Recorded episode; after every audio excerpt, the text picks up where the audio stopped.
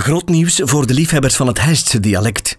Zowel het originele boek van Ikke en de Sikke als het nieuwe zijn binnenkort verkrijgbaar. Je kan de boeken nu reserveren op ikkeendesikke.be. Dit vertelselke werd ingesproken door Eddy Keulemans. Hest 04. In september 74 zijn ik gaan shotten bij Hest 04. De grote manschaft van het Goor. Die plan la achter de hof van de pastoor en die ploeg weer beridderd de een triumviraat bestaande uit de Lus van het de Frakke Verbeek en Gustje Bosmans. Die gaan maar contract van onbepaalde duur aangeboden. En na urenlange onderhandelingen heb ik getekend voor een nieuw paar shotschoenen en 13 drankbonnetjes van het onoverdraagbaar en te consumeren binnen de 24 uur. Ik kwam daar in een goed ploegje terecht, met een man of vijf, zes die zondags in de eerste ploeg van de Loze Hoek stonden. Aangevuld met Ronnie van het Witpiet, van de Bats, de Ludo van den Brande, de Freddy Stroobans, de Berre Verlinde, Roger van Lanny, de Ves, de Jane de Peuter, allemaal goeie shotters. Wel, het trok een goed streng en ik heb door een jaar of tien geren geschot. Op een keer moesten we op verplaatsing naar Victoria. Die plan die laat door Iverans in Voort Kapel en elk seizoen rijden we dat toch wel verloren, zeker. Ik zat bij de Ludo van den Branden in de auto met nog een man of drie, goed volgeloon dus, en het was wij vandaag. Een stretje te vroeg ingeslagen zeker, en de Ronnie riep, Omdraan Ludo, want we zitten verkeerd.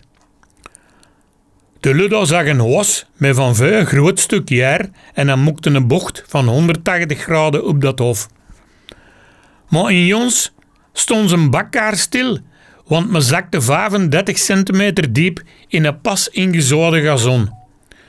Wel vlogen met vier not en auto voor die de rood te douwen en we zijn daar juist op tijd kunnen gaan vluchten, want er kwam een met een riek in zijn handen afgevlogen en die had geen vriendschappelijke bedoelingen, dat zaagde zo.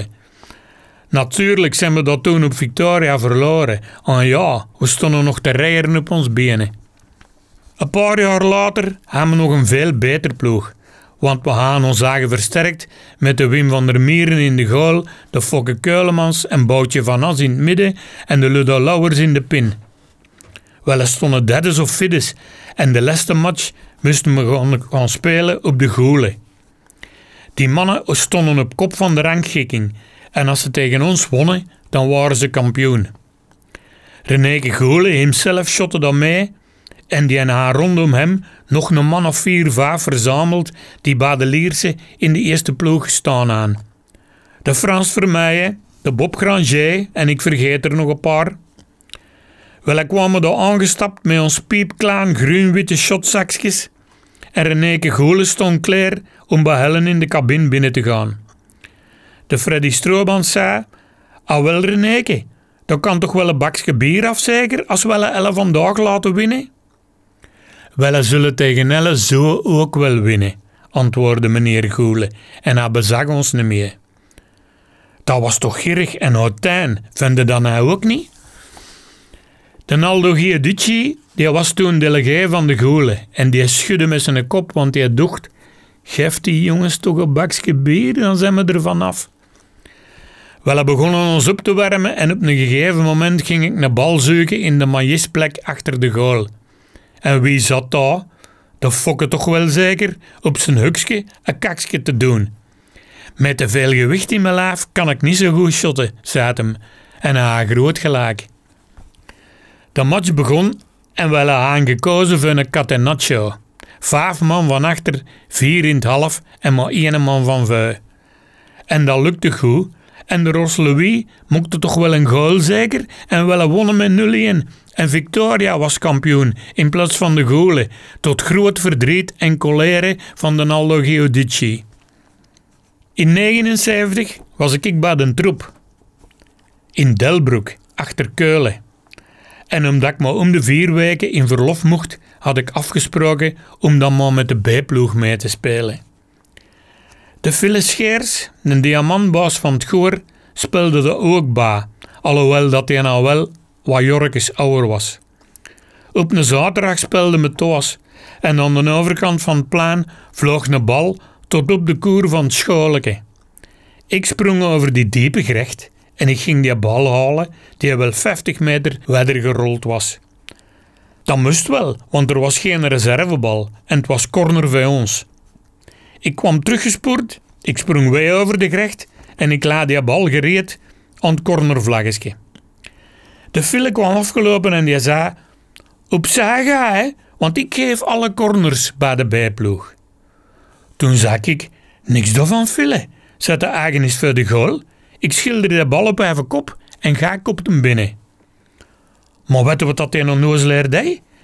Die liep naar de arbiter en die zei: Meneer, ga eens zien, hè, want hij heeft die bal niet te goed in dat vakje liggen. En inderdaad, ik had die bal een centimeter of tien buiten dat lijntje liggen Ik moest wel, want dat cornervakje was vette klein afgegoten en als die bal daar binnen weer, dan kon die corner niet richting goal geven. Mijn eigen ploegmaat ging dat eens even zeggen tegen de arbiter. Kun je dan hij begrijpen? Enkel en alleen omdat hij die corner niet mocht geven. De arbiter kwam afgelopen en die zei tegen mij: Meneer, die bal moet in dat vakje. Ik laat die bal in dat vakje en ik stampte die zo hard als ik kon, las de zijlijn naar het midden van de plein in plaats van voor de goal.